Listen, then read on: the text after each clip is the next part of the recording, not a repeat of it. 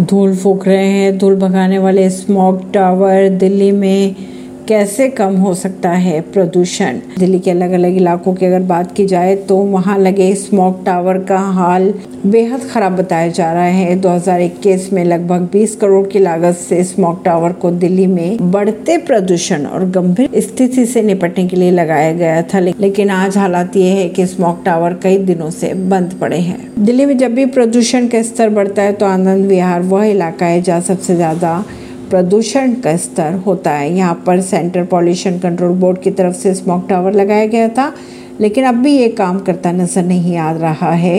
हालाँकि यहाँ मौजूद केयर टेकर के अनुसार इसके मेंटेनेंस का काम चल रहा है और फ़िल्टर बदला जा रहा है। परवीन सिंह, नई दिल्ली से।